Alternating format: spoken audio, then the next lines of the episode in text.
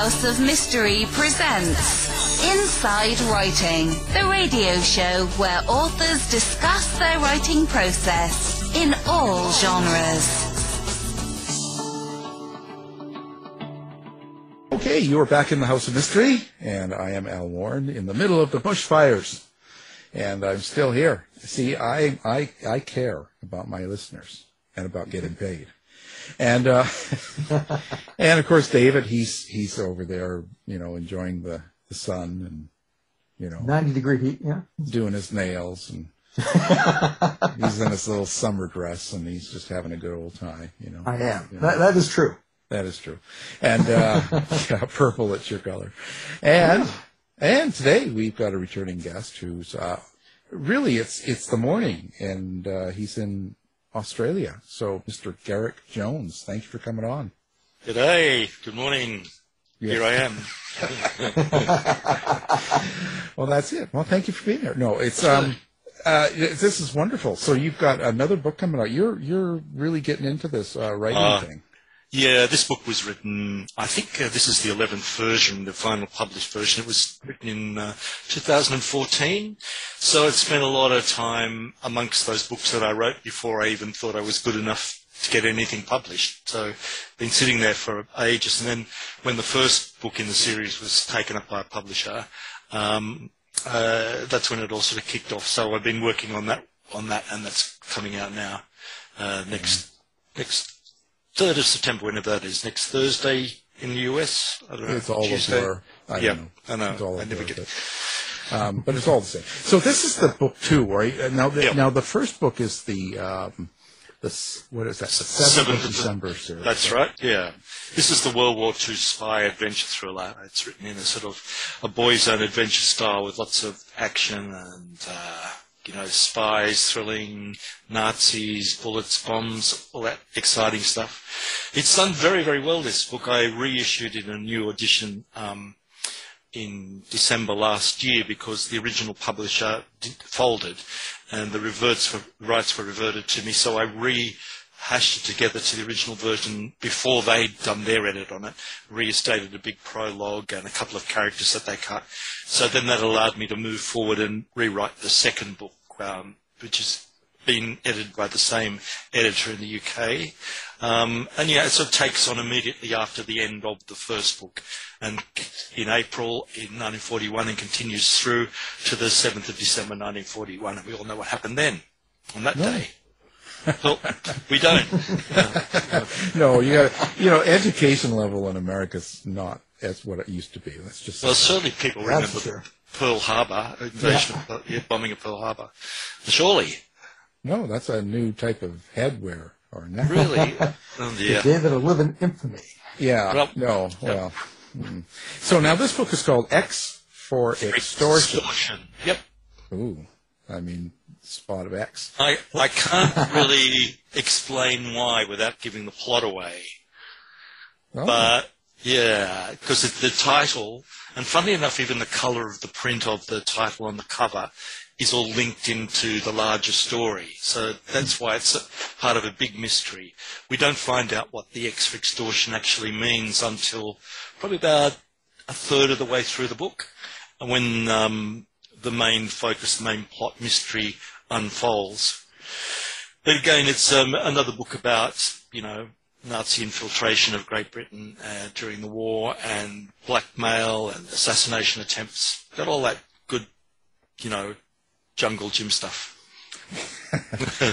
what what got you into doing this kind of writing? It's different. Uh, this book, I, I don't know if I explained when I did the first interview about the 7th of December for you, but my godfather, who was a gay man, he, he met his uh, American boyfriend of 62 years in London in 1942 at a nightclub.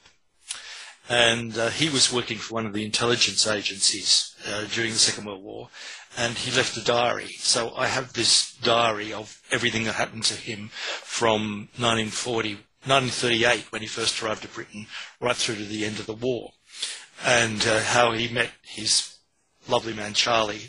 Um, they both died within six weeks of of each other. It was very, you know, amazing relationship. But um, there was a nightclub in um, in London called the Rainbow Corner, which was set up by Americans during the war for their servicemen to have as a social club. And quite often, um, because you know there were dances and there were stuff, the women would come in and they would get pick, pickpocket crowds and prostitutes and stuff. So every so often the MPs would clear the place out of the women, and all the men would dance. But what they do is get a, an armband. So if you got an armband of blue, that meant you were the male dance partner, and the next dance you gave it to the other guy, and he was the, the male partner. So there was it was quite accepted if there weren't any women around that they were just all these all male dancers. It gave the guys a chance to um, dance. And my godfather Doug found himself in the arms of this six foot two, blue eyed, crew cutted American pilot, and that was history, as they could say. they were together for 62 years, so a lot of the, the, the stories are based around what happened to him, not actual stories, but the atmosphere of what went on during London during the Blitz and during the war. And he was sent over to be part of the Nuremberg trials at the end of the war too, um, which is when the whole series will eventually end up when I finish writing the last book. Uh, you, you know, and I and I'm kind of joking earlier, but not really. You know, when you say everybody should remember Pearl Harbor and the date, I I, I get a lot of people that we do shows um, more on the serious side. You know, talking about the admiral and some of his relatives were on the one that got demoted and during Pearl Harbor, and we we've covered a lot of topics in the World War One and Two. I'm I'm I'm constantly surprised at how many people really don't know that history. Oh, it's extraordinary. I mean, I think we have a greater, um, because we have a national day of remembrance, we call it Anzac Day, um, which is the day that celebrates um, our first major battle in the First World War at Gallipoli, and that's celebrated nationwide. The whole country closes down, and there are dawn services that pretty well most people go to. There's still a big national connection to, to our servicemen. Um, it's not treated as a holiday where there are barbecues. I think Memorial Day is a bit different in the US, isn't it? There's a bit more yeah. sort of family yeah. gathering stuff, and but no, here it's really totally focused around. So there's a lot more awareness. We're also taught, taught um, our history at, at, school, both in primary school and high school. So a lot more awareness. I, there wouldn't be anybody in this country who was not aware of um, both Gallipoli and Pearl Harbor. Yeah, yeah. I, I, I sadly, I, I have the feeling that it's not the same uh, it's not quite the same in the U.S. It, I can just tell by the, um, you know, the people that write in and what they say about it and the questions they ask. You start to realize that they really had no, very little information on it, which surprises me because I would think they'd learn a lot more of it in school. It would still be there, but maybe a lot of it's gone. I don't know. But see, the other thing is too that um, I I don't know if you I told you, but I went to school in both Seattle and Vancouver in high school. And I was just astounded by the parochial nature of history teaching, for example, and geography, where everything was North America um, concentrated. So there was no real discussion of what happened in Europe in the 17th and 18th centuries or in East Asia, whereas our schooling is far more uh, Catholic. It was so, far more universal. So we didn't not only study our own history, but we studied history of other countries.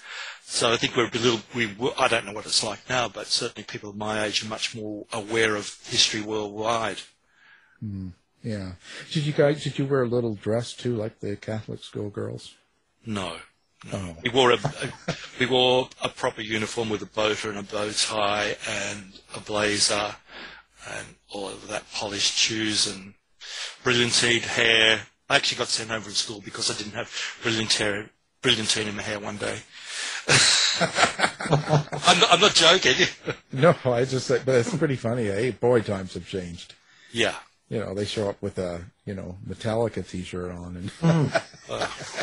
that was the '80s. that was the '80s. Yeah, it's been a while since I've been back, but you know. But, they, still do in this country. A lot of the private schools still have uniforms like that. Like you imagine old British schools with all of the kids in a proper dress uniform. Mm. Yeah, yeah. Well, I'm, I'm sure there's some private schools like that too. I, I, I don't know how far it's gone. I guess I'm kind of talking out of turn in that way. But um, so when you're telling these stories, what do you, what is it you kind of, Are you just trying to get your stories across from? Look, my, my, I was asked this very same thing very recently because this is, will be my eighth book out, and the interviewer said they're all about gay people. They're all gay stories. I said, well, no, they're not actually gay stories. They're just stories in which the protagonists just happen to be gay people. And they don't define themselves by their sexuality, it's just who they are.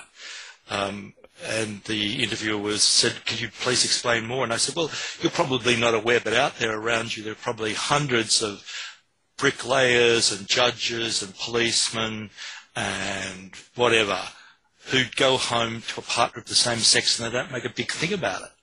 That's just you know part of who they are. It doesn't define who they are. That's not what they're all about. They're not all about being a gay person. They just happen to be a person who has a preference." Um, sexually for people of the same sex. So I suppose that's what the aim of my books are about. And also to sort of educate that um, when I wrote the Clyde Smith books, the one set in the 1950s, that it wasn't all doom and gloom and hiding in the cupboard. We, the McCarthyism wasn't rampant worldwide. That people did get on with their lives and they lived more or less like you and I do today, except much more privately. That's, I suppose, the, the feature behind my writing. What I feel anyway. Yeah, and I think that's important. It's an important aspect because a lot of people think that um, it's just all about you know dresses and drag queens, but there, there's a lot of people that just live their life that happen to be gay, right? They they do what they want to do, and well, yeah. you've only got to look at people like J. Edgar Hoover, you know, like really, you know. there he was living with, uh, what's the guy's name? I can't remember, forgotten um, what his his name yeah. was. All those yeah. years living together, and the general public in the US didn't know. Then why should they? What did it have to do with anything? Yeah. Well, yeah, because you're there to do a job, and, and you have to have an image, especially back then. Um, but it's it's kind of a, a, funny situation in, in a case like that. Um, um, I think it surprises people, and then they try to not believe it, almost deny it. Yeah, yeah, we I, I, we need a whole lot more courageous people to just acknowledge that they have a male partner. Um, I'm sure that the football leagues in America are full of gay men. I mean, when I say full, but there's probably more than one. That recent guy that just came out recently, yeah. more than one. I mean, there must be you know dozens all over the country, and there must be professional tennis players and all sorts of other athletes.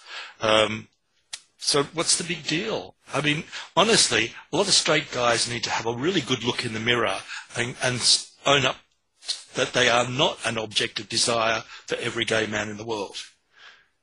Yeah. Well, the football players are. but, you know. Uh, but you know that thing about, you know, the, the homophobia about, oh, I don't want the gay guys touching me? Yeah, yeah. Sister, sister, go look at yourself. You know. Yeah, yeah it's get yeah. a grip. yeah, it's, it's it's the idea. You know, it's like, oh, just don't do anything gay around me, okay? Yeah. Well, um, so um, you go converse, into... Just going on from that subject. Conversely, that the mirror side of this is featured in this book. There's a character in it who pretends to be a sissy gay man um, to get girls comfortable in his company and then when they're really company, the guards down and they've had a few drinks, that's when he seduces them. So, you know. Yeah. He gets the old, I've never done this before. Yeah. well, so, but you, you focus your books, a lot of, a lot of your books, you're focused all on the past quite a bit. Yeah. Like, you know, it, it, is it is it that you like the times better back in the in the 30s, 40s, 50s, and all that? Well, I think that there are, for every person who writes a contemporary novel, uh, every person who writes an historical novel, there are about 5,000 who write a contemporary novel. So you're fighting against a bigger market. I don't know that I have a voice to reflect about what's going on now, because I'm a 73 year old man who lives by himself in a regional town in, you know, in Queensland in Australia, and I don't really know a lot about what's going on in contemporary culture. Um, yet I do know a lot about what happened in the 1950s, 60s, and 70s because that's when I grew up.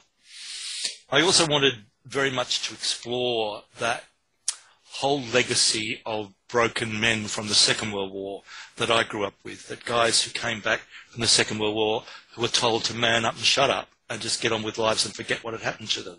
So the, we have we have this thing called PTSD now, which has always existed but never was focused upon in the past. So when I grew up, ev- every one of my uncles, my father, my grandfather, the neighbours, all of those men that I grew up with were all guys who'd been through terrible traumatic experiences and spend most of their their lives like as coiled up as a spring trying to not let it, let it out. And I wanted to explore in my books that um, that mentality of trying to be a man and also being a gay man, and yet just getting on with life with all of this past history behind you. It's a very fascinating period, that 1950s. You know, the in the 1960s and after, after Vietnam War, men were allowed to be disturbed mentally, but you weren't allowed to be like that in the 50s. Yeah. You know, you, you would be sort of locked, locked away or, or lobotomized or something. Yeah, and uh, yeah, it's it's amazing how it's changed. Um, it, it's it's really interesting. So when you go through each story, like when you finish this X for Extortion, like this is another book that you had previously written that you've kind of redone.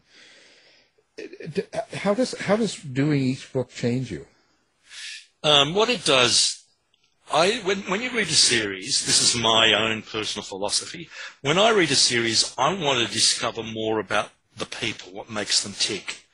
I, I don't want to read um, books that are not about the personalities and, and what drives them to do what they do and who they are. So I expect in every book in a series for you to discover more about that person, more of their backstory, more of what makes them who they are, which then I think allows the reader to engage more with the main characters. Yeah, no, it's true. It's true. There's there's so many that that don't give you enough, you know. So that's good.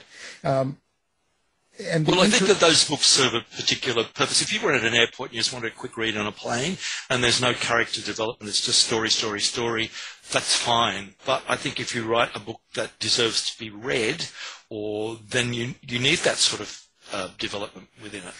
I think they call those romance books, don't they? Remember, I said that. No, David said that. So Me? yeah, send him the yeah, send him the email. He reads all this. That's right.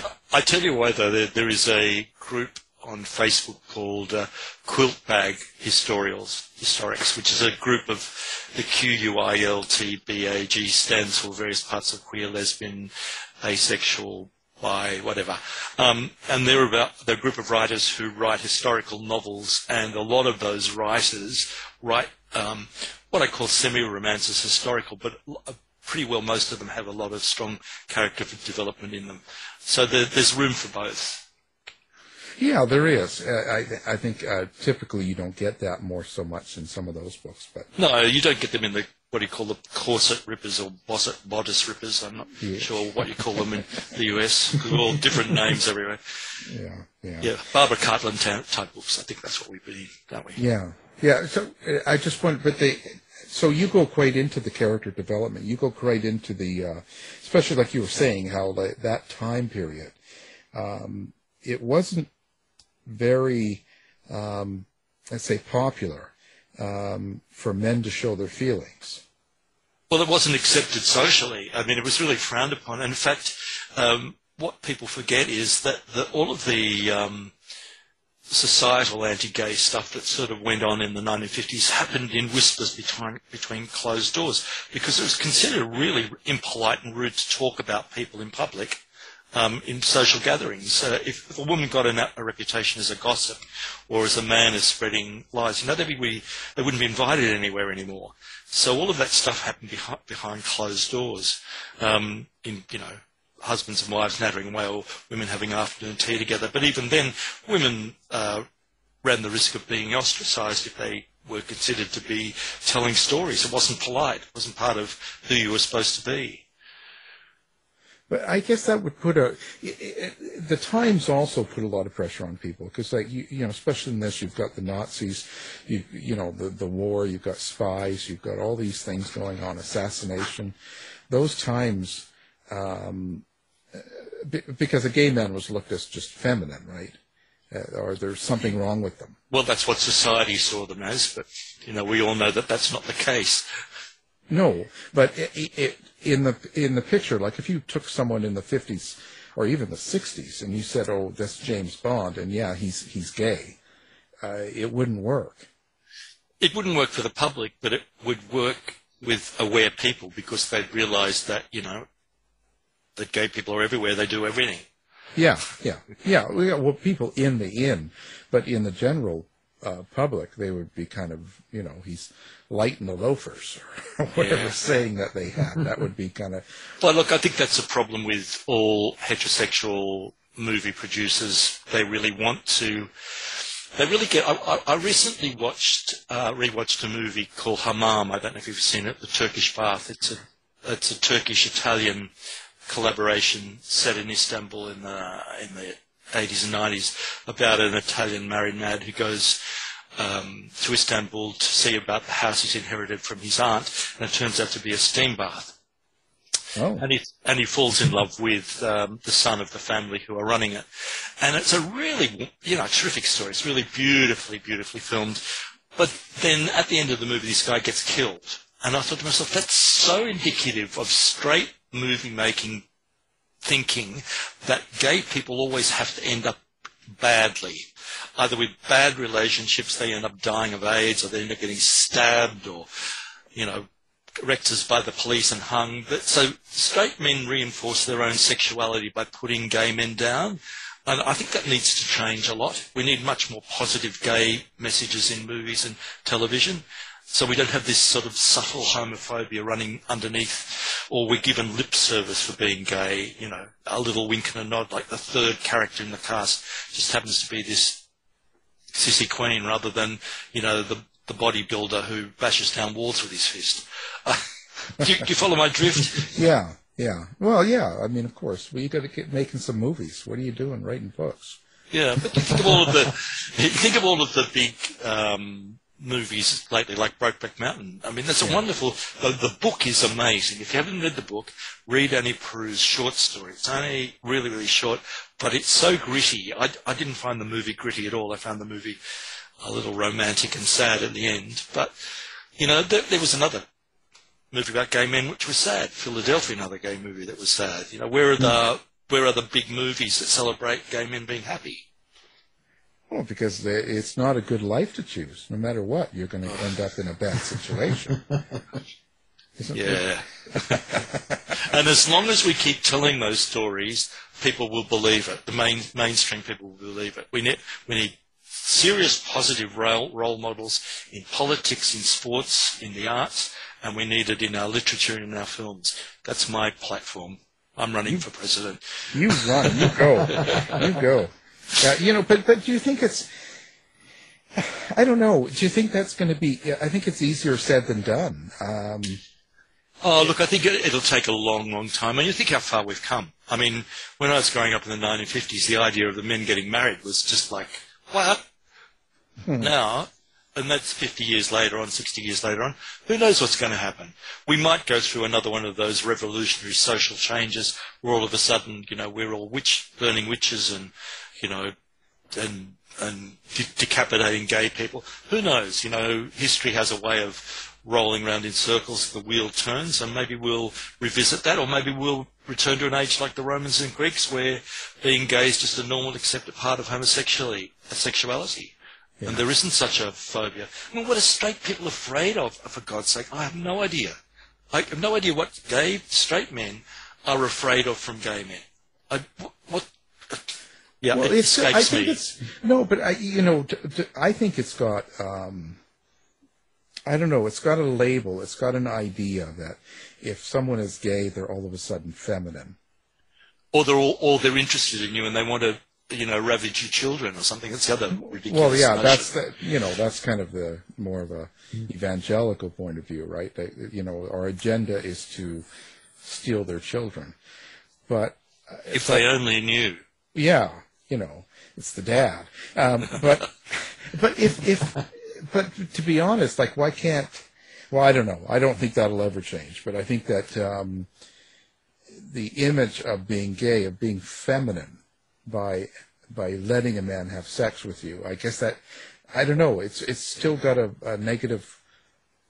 I don't know Yeah. thought. One, one of the biggest drag queens, most famous drag queens in Australia is a, uh, a woman called Carlotta. And back in the um, back in the 1960s, they're, they're one of the big drag shows in Sydney. Used to tour all of the, the veterans clubs in Australia, putting on drag shows. So uh, the veteran clubs, we call them the RSL, the Returned Sol- Soldiers League clubs. And Carlotta said the number of times she was hit on by straight men in these places, she'd take them the home, um, home to the hotel, and the first thing they do is take their pants on and lay on their backs. I mean, you have a story involved, and um, are you choosing all your stories from your uncle? Uh, no, not all. It, sometimes when I'm doing the research for um, for the books, each of the individual books, I, I discover something that's um, that leads me onto an idea of thinking, well, you know, this this would be very easy for this character to end up involved in this particular type of situation, and how would that advance our understanding of him and also drive the story? Wow. So you really think this out? Um, Oh, look, I do think I've got the, the seven books uh, of the this particular series, the War series, already um, fleshed out. I've written the first four. First two have been published. Um, the next two need revisiting, and the next three are all uh, have the the lines drawn out, the, um, the storylines drawn out, and notes made for them. And the, I intend the ser- series to finish at the Nuremberg trials in 1946, so it'll encompass, encompass the entire period of the war and this relationship of these two men throughout that period. I'm wondering too, uh, when you're writing your characters, has have you ever had a character uh, do anything that uh, surprised you? Oh, all the time. I, I, this morning, um, when I got out of bed, I just went through um, a couple of thousand pages, uh, pages, a couple of thousand words I'd written yesterday, and I go, where the where the bloody hell did that come from? Wow, yeah, great. That's a great idea. Now, I sometimes I don't plan these things to happen, but the characters speak in your mind so much. All of a sudden, they have they take over, and you find yourself writing stuff, and you're going, why did I put him in that situation? And then all of a sudden, you know, the next day while you're having a shower or you're doing gardening or something like that, you go, ah, now that's why I, I have been doing this. And you, you find out you've de- developed a whole, you know, parallel universe in your mind, in your unconscious that's been hammering away inside to get out. Absolutely, yeah. I, I, mm. so you hear your your your um, characters. How? What do you? What's your relationship with your characters? Um, I base them on particular people in my life or people that I know that in my family or people that I know very, very well. There, there, for example, Clive in the Clyde in the Clyde Smith series, the detective, um, has aspects of my uncle, uh, of my godfather, who, was in World War person, of course, but uh, who was um, had he had a, a whole circle of pals um, in the 1950s. A whole lot of that, that's how people got together, private gatherings at homes. And often as a kid, I'd be invited along to go and see. And there was a particular famous tennis player who played um, um, na- internationally, uh, who was a gay man and nobody ever knew. And he was the, I suppose, the heartthrob of my early teen years before I realised why he was a heartthrob. But he was just like this really sort of blokey bloke. And, and when I heard about what he'd done during the war and um, what he did um, to supplement, because tennis was then amateur sport, he worked for um, a, a small investigations bureau, um, mainly on divorces, trying to take pictures of people in bed together and stuff. But, you know, that's where I based the Clyde Smith character. Um, and then, of course, my the um, Tommy, who's the main character in the X for Extortion um, series, is a violinist, and he's based on a wonderful, wonderful Russian violinist called uh, Kirill Troussov. And then he's a mix between Kirill and my godfather. Huh. Why did you pick that character, like the violinist? Well, when you, um, if you have a look out, ever look him up and have a look at him, he's got the look the way I describe Tommy in the book. He looks exactly like him, and the way he plays the violin speaks to me in the same way that I can write about it when Tommy's playing the violin. The, mu- the series is very music um, oriented. Um, there's a little bit more in this book because Tommy's cover becomes more and more as a concert violinist rather than as a, uh, a you know, an out and out wrestle with Nazi spy. That happens as the in the life, but his cover is a concert violinist, which allows him to travel everywhere. There's a quite a big section where he goes to Boston, where I lived for a number of years, so I was able to write about that with a bit of verisimilitude. Um, mm. And um, yeah, it's also based a little bit on Noel Coward, who worked for the OSS, the American Secret Service, during the Second World War. Noel Coward um, worked um, trying to raise morale. He played at concerts, but he also spied all over Europe while he was entertaining troops and while he was playing in, uh, and singing in America. Yeah, so there's a whole combination of things that draw them together. And then when you formulate the character in your mind, to me, that person becomes live and their voice is completely different than anybody else's in the story.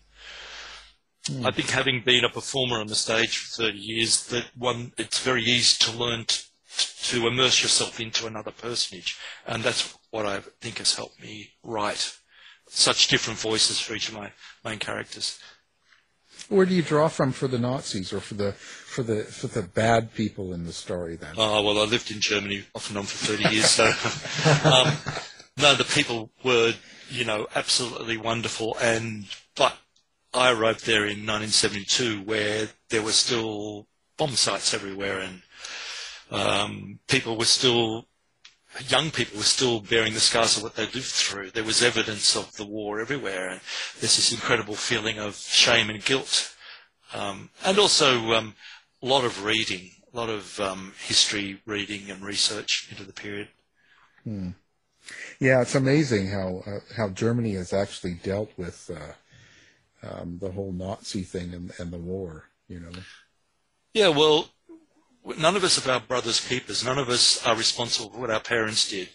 Um, you know, that the whole thing of, you know, if a father commits a murder, then the son's guilty, that doesn't really work morally.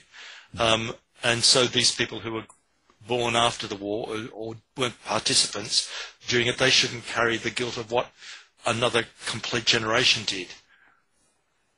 They could be shameful for what happened, but the fact that they had no participation in it shouldn't make them accept responsibility for what other people did. I mean, do you take responsibility for the, the lynchings of black people in the US? No, or but the, I'm, Cana- I'm Canadian. Yeah, but I was going. I was going to say, you, you, cut, you, you, cut me off before I could finish. Or, yeah. or the, the massacres of, of of the native tribes in Canada. You know, right? You can't right. you can't take personal responsibility for that. No, but I, I was watching a documentary yesterday, and uh, it was quite well. They had uh, Germans and Jews put together now, and it's interesting how they have a lot of um, memorials set up throughout so many places in Germany. Oh, for sure. and it's not it's not a memorial to um, go and worship or take a picture. It's just some. It's a reminder. Like they put street signs where like Jews weren't allowed to do this or a female Jew couldn't come to this store. They just put signs throughout. And for them, it seemed like the primary thing was not so much to look back and go, you know, and feel guilty, but it's to remind them not to, to, to have that happen again. Yeah, I, I, look, I think that's amazing, and I think that we need that in more Western countries because what's happened in your country and in uh, the USA and in Australia and in UK a lot is this, like not learning the lessons of history, of going down this path of plutocracy where money is everything and ruling by ruthlessness rather than than reading back into history and seeing what the results of that ruthlessness can bring. Yeah. Um, yeah, that's sort of what I mean. I mean, they have the memorials set up everywhere, and they're not like a big, huge statue, 9/11 sort of thing. It's just there's little, they put little reminders throughout everywhere, in little common places and streets and areas, so that you, it's just there. So you you you're you're always aware of something like that. Whereas like uh, you know, when we talked about history at the beginning and laughing about the World War and not people not remembering it, it's not that far off. There's so many people that don't really. They're, they're, No, it's not. It's not Yeah. that long ago, really. Yeah. Um, I was reading yesterday that nine, year 1980 was as far from 1939 as it is from 2021. You know, same number of years. So I remember distinctly 1980. I mean, for heaven's sake, I was nearly 30. So uh, people who were 30 in 1980, uh, you know, will remember the war period. The, the growing up as children during the war. So it puts things into perspective, doesn't it? yeah, totally. Absolutely.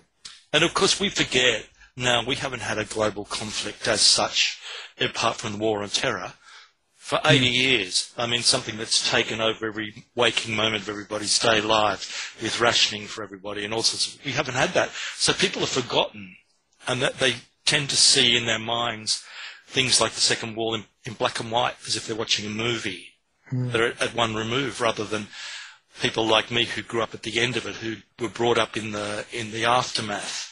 I mean, we still had rationing when I was a tiny kid, and we had blackout paper on the on the windows that didn't come down for years and years because people didn't get round to it. And, you know, so there was a constant reminder of something that had just happened. But um, I still do. do you? I wouldn't be surprised. I wouldn't be surprised. I still got my grandmother's wartime cookbook on my shelf in the kitchen. Well, you know, speaking of these these darker aspects and stuff, Yeah. um, after writing fiction, especially dark scenes, um, do you have a way to decompress, or you know, do you even need to decompress? Can you just move on to the next? I uh, can I can pretty well move on. I've had a couple when I was writing um, uh, the last Clyde Smith book, which was all about childhood abuse um, in the 1950s in institutions. I do, and I was interviewing these guys who'd been through that. I just like I had to take days off. I was just so. It was such a mm. cathartic experience hearing these men's stories, and because I couldn't put actually in the book what happened to these guys. It was just like too horrific, and you wonder you wonder in your mind why somebody who's supposed to be a, a religious person, a priest or a, a minister, can actually do to a young, vulnerable child and yet think that's all right. And these guys, that, that, that made them into who they are. It's a wonder they, the four guys I interviewed didn't turn out to be axe murderers, you know, what they went through. At least if you're an adult, you can resist. But you're if you're a seven or eight year old boy and you've got some, you know, 50 year old priest jumping on you, there's very little you can do. Yeah, yeah. So yes, there are parts where I have to decompress. Um, the Clyde Smith book, definitely. When I was writing Wheelchair, the contemporary one about the guy with OCD and PTSD, there were a couple of times in that where I really had to take a few days and pull myself together. I don't think that's a bad thing because if you're writing about emotions, then you need to actually feel them to be able to put them on the page. Oh yeah, yeah. It's got to be real. So it's got to come from somewhere real, and so it will affect you. Yeah, a lot of people don't like that writing, of course. Um, I just had a review very recently that I, I'm still laughing about. It says, I really like your books, but you have to read them. That's a tough thing to do. It Yeah, really you know, I, hmm. obviously a skim reader who doesn't, you know, if they're glancing down the page trying to follow a story, they're, they're going to miss an awful lot. I only buy books for the pictures. do they still publish those sorts of books? Do they? Th- th- They are, they are. You know, they're usually in the Walmart bargain bin, but I thought they were in the, your local adult store. I thought you were well, those sort of two, those two. But you know, um, you know, Dave buys them all up. You can't. Yes. Get them. He has look, can, can I ask you a guy thing, uh, you a thing about um, eroticism in books? You know how you two feel about that. Here's a question coming from the interviewee to the interviewers. What, what do you feel about that in, in sort of mainstream or even mystery? What's your take on eroticism in books? Well, for me personally, I could take or leave it. I'm not interested in it. Um, it depends. Like if it's uh, if it's based on if it's just about sex and the erotic, then I'm not really interested. I lose I lose interest real fast. So um, it's not going to catch me. I mean, if you have um, if you have a good story and there's some erotic parts to it, and they belong there, like they're there for a reason, then it works. Um, but I'm not discounting the people that do that work because what they do is they, they have an audience that likes that, and so so be it. But Yeah. it's not it's not my taste. I, I only asked this because in an inter- interview I did really recently, the interviewer said to me, um, "What would you say to people who would criticise Clyde, that's the Clyde Smith detective, as being promiscuous?" And I said, "Hang on a second, this guy's uh, 37. He started having sex when he was 16, and he slept with four men in 20 years. Why why would you call that promiscuous?" Yeah. It, it sort of left me nonplussed. I said, um, I, I said, I hate to say this, and it might- sound misogynistic, but you're looking this, at this from a woman's point of view, aren't you? I said, um, most men, even straight men, will probably sleep with more, four, more than four partners in their life before they settle down, Yeah. and especially these days.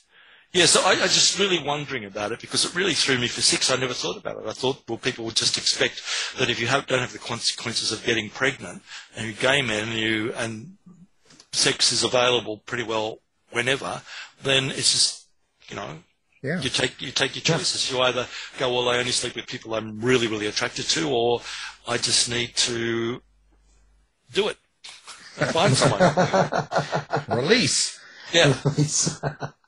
Wow. You know. You know. And then Dave, Dave, what do you you like all that all that smut stuff, don't you? Oh yeah, absolutely not. I think I think it needs this. You know, it needs to support the story of the story. It needs to I- support it. I think you're right. I think it needs to advance the plot. You know, mm-hmm. if you're reading an interesting book and you just come across a whole dump of sexual scenes that have got nothing to do with anything, they don't tell you about the mm. characters that are doing it. Doesn't lead to anything. Then why is it there? You know. Yeah. Yeah. Absolutely. Know, and I think it should be. It's fine in its own particular re- function. Like so, people that want to buy that and read that, that's there. But Yeah. it's certainly not. It- It can't be a major part of the story unless there has some real meaning to it. If there's a reason that, Oh well, somebody gets stabbed mid, mid coitus or something. You know. Like Yeah, yeah, then there's then there's a point to it. You know, like if a, a guy's sleeping with this woman, he's really really into her, and they seem to be having a terrific time, and then all of a sudden she, I don't know, bites his tongue off, and then somehow shoots him. I say, I don't know. That would would make sense. Yeah, Because it, yeah. it would be describing a lead up that you think is going to be really passionate, and it ends with some storyline coming Yeah. out of it. Yeah, or if he's or if he's got some weird fetish or something that uh, is causing him to do things. Yeah, well, I'm, I'm struggling to find weird fetishes these days. you, see, you see stuff and you go, "Oh, really? That again?" yeah, yeah. Well, you know, they haven't been in my mind, but Much. My, Ah, that's me. Um, well, that's it's it's pretty interesting. What do you think your most important book is that you've written? The one I think is the most important um, is The House with a Thousand Stairs. That's the story of a guy who comes back um, in 1947 at the end of the First World War um, to find that his brother has run down the family farm, has disappeared with all the money, and he's left with this big sheep station that he has to try and revive. And it's a story about him connecting through the la- to the land um, and to his home with the help of his neighbours and his childhood friend who's an Indigenous Australian policeman.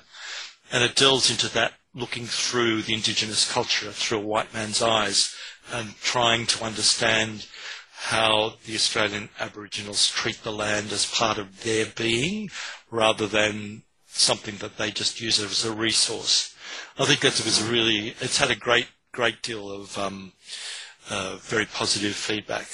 Um, and I, yeah, I felt very moved writing about it because there's this, when you write about the spirituality of any nation that is a, not about vengeance, killing, all that sort of stuff as Christianity and Islam seems to be these current days. It's all about really love and peace and connection with nature. Then it, it really was very immersive and moving.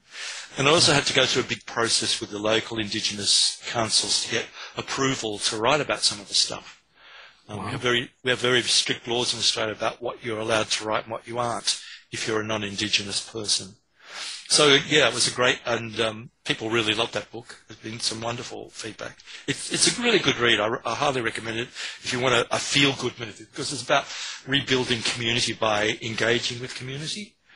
And I'm not saying it just because it's my book. Well, obviously I'm saying it because it's my book, but you know, We can definitely all use uh, more positive things, definitely. yeah. Do you um do you read anything or have any influences um, that might surprise your fans? Oh yeah, I love sci-fi. I don't read write sci-fi. Um, I read a lot of sci-fi. I read a lot of. Uh, there's a an American female crime writer called Tami Hoag, who you may not have heard of. Yeah. I, I love her books. I've read everything that she has. I just like her writing style. I like the fact that she writes about a very strong, capable woman trying to succeed in a man's world. It gives you a sort of feeling of what it's like a bit to be a gay man trying to survive in a straight man's world. Um, I also re- read a lot, a lot of history. You know, a lot of history books. Um, uh, I've just my next book out is uh, a spy thriller set in uh, 1955, 1855 in London, the end of the Crimean War, and the amount of research I had to do on that, and God, was it fascinating! Time. That whole birth of hospitals, you know, the Florence Nightingale thing, the building of the first big sewerage system in London, you know, underground transport starting to be built, connection of railways. Um, yeah, so I love history. I'll read anything about history. Um, and I also have a number of books written by uh, fellow authors who buy my books, and I I go out of my way to buy a copy of their books if they buy one of mine, because if a friend of mine opened a coffee shop, I'd go and buy a coffee there to support them, whether I like their coffee or not. And I feel it's a bit of a duty, you know, if you've got a pal who's a writer who writes, write, read, reads your books, um, I'll buy a book of theirs. Slowly I'm getting through those. I just put them in the bathroom. Well, that's So when I, when I when I visit, you'll see a whole stack of my books next to Oh, the, ton- yeah, the toilet. yeah. Like, uh, yeah, they're gonna- yeah, they're they live in the basement toilet too. oh, nice. Oh, that's the good one. Yeah, any, any, excuse, any excuse to get me down to your basement, I know. That, that's, that's yeah, the hot tubs there. I mean, this is the, the real you know, royalty. Um, so, how, so um, website. Let's give out your website. Where Yeah. where do they find you? It's www, all one word, garrickjones.com.au. Mm. We'll have that linked up as well, so people can find you in one click. And Yeah. Uh, what what's your Grindr? Well, funnily enough, I don't have Grindr. I don't. Um, Oh. I'm one of those old-fashioned people, you know, that before the internet happened, when we met people, it was really socially. We met them uh, at some social venue. We didn't pick up the phone and go, "Oh yeah, that guy looks all right." Looking at a photograph that was taken 20 years through, a, like a, through a, Vaseline smeared lens in the dark. Yeah, yeah, yeah. That's No, how I I do all mine. yeah, no, I'm just not into uh, into internet hookups or anything like that. That's, No, I know. to me, the attraction has always been. I call myself a sapiosexual. I've been always interested in um, very intelligent people who can hold conversation and and interest me intellectually, and then the physical thing seems to come after that. Yeah, yeah, it's a better connection anyway. You know, you know, it's better. Um, yeah, and and so I I'll officially give you permission. You can use me as a character in one of your next books. And of course, Okay. it'd be the stud, man, you know, that, that that you know has to you know sleep with everyone because Well, d- d- I have a little bit of advice to you, Alan. Uh, you just need to buy a bigger phone. yeah. oh, I get that now. We will- You do, yeah. Well, on that note, we can walk away from this show because it's just it's getting really you know. Yeah. Oh, guys, another terrific interview. Thank you very much for putting me so much at ease. Um, Yeah, that's what we, we like talking to you. So uh, now the book is called X for Extortion, and that's that comes out on September third. yeah. Um, now that will be in paperbook, ebook. How does that come? Yeah. Okay. paper book and e-back book. You'll be able to get it from all my other books are in Target, which rather surprises me. I, you know, you go at, least sort of a gay presence in. I don't know if they're in is it Walmart? Do you have Yeah, books yeah. in Walmart? Yep. That would be really, really surprising. But you know, any local bookstore, you just go in and you give them the title and my name, and they can get it in with two or three days because everything's print on demand these days. But it'll be on Amazon, um, Kobo, Smashwords, all of those normal places. Barn, Barnes and Noble, they'll have it in stock. Yeah, but you'd be surprised, Target. And, uh, you know, the um, we had Saint Sukie de la Croix on. You know him with the, yeah, yep. his book. He found his books in Target. They actually are printing them and sending them in. Like they're ordering his books. I, I can tell you a very interesting story. Uh, I got a photograph from somebody. People write to me a lot on my website. I'm one of those authors get lots and lots of emails, um, and I don't know why particularly. But a guy sent me a picture of the the first Clyde Smith book, taken on a beach in Cannes, and he happened to be on holiday, and whoever was reading that book had just left it on their towel while they were in swimming. Um, and he recognised, he took a picture of it and sent it to me. And he said, "You're famous in the French Riviera." Oh, there you go. I said, I, I wanted to write back and say, did you wait for whoever it was to come out of the water? Yeah. I, I won't say. Yeah, I can Yeah. imagine. Yeah. no. anyway, thank you very, very much. It's been Well, great. thank fun. you. It's been a pleasure. Tired of wasting time trying to decide what to watch on your streaming service? Go to our website and look for the Martino movie reviews. To find out more about our show, guests, or to listen to past shows from our archive, please go to www.houseofmysteryradio.com. The mission has been completed.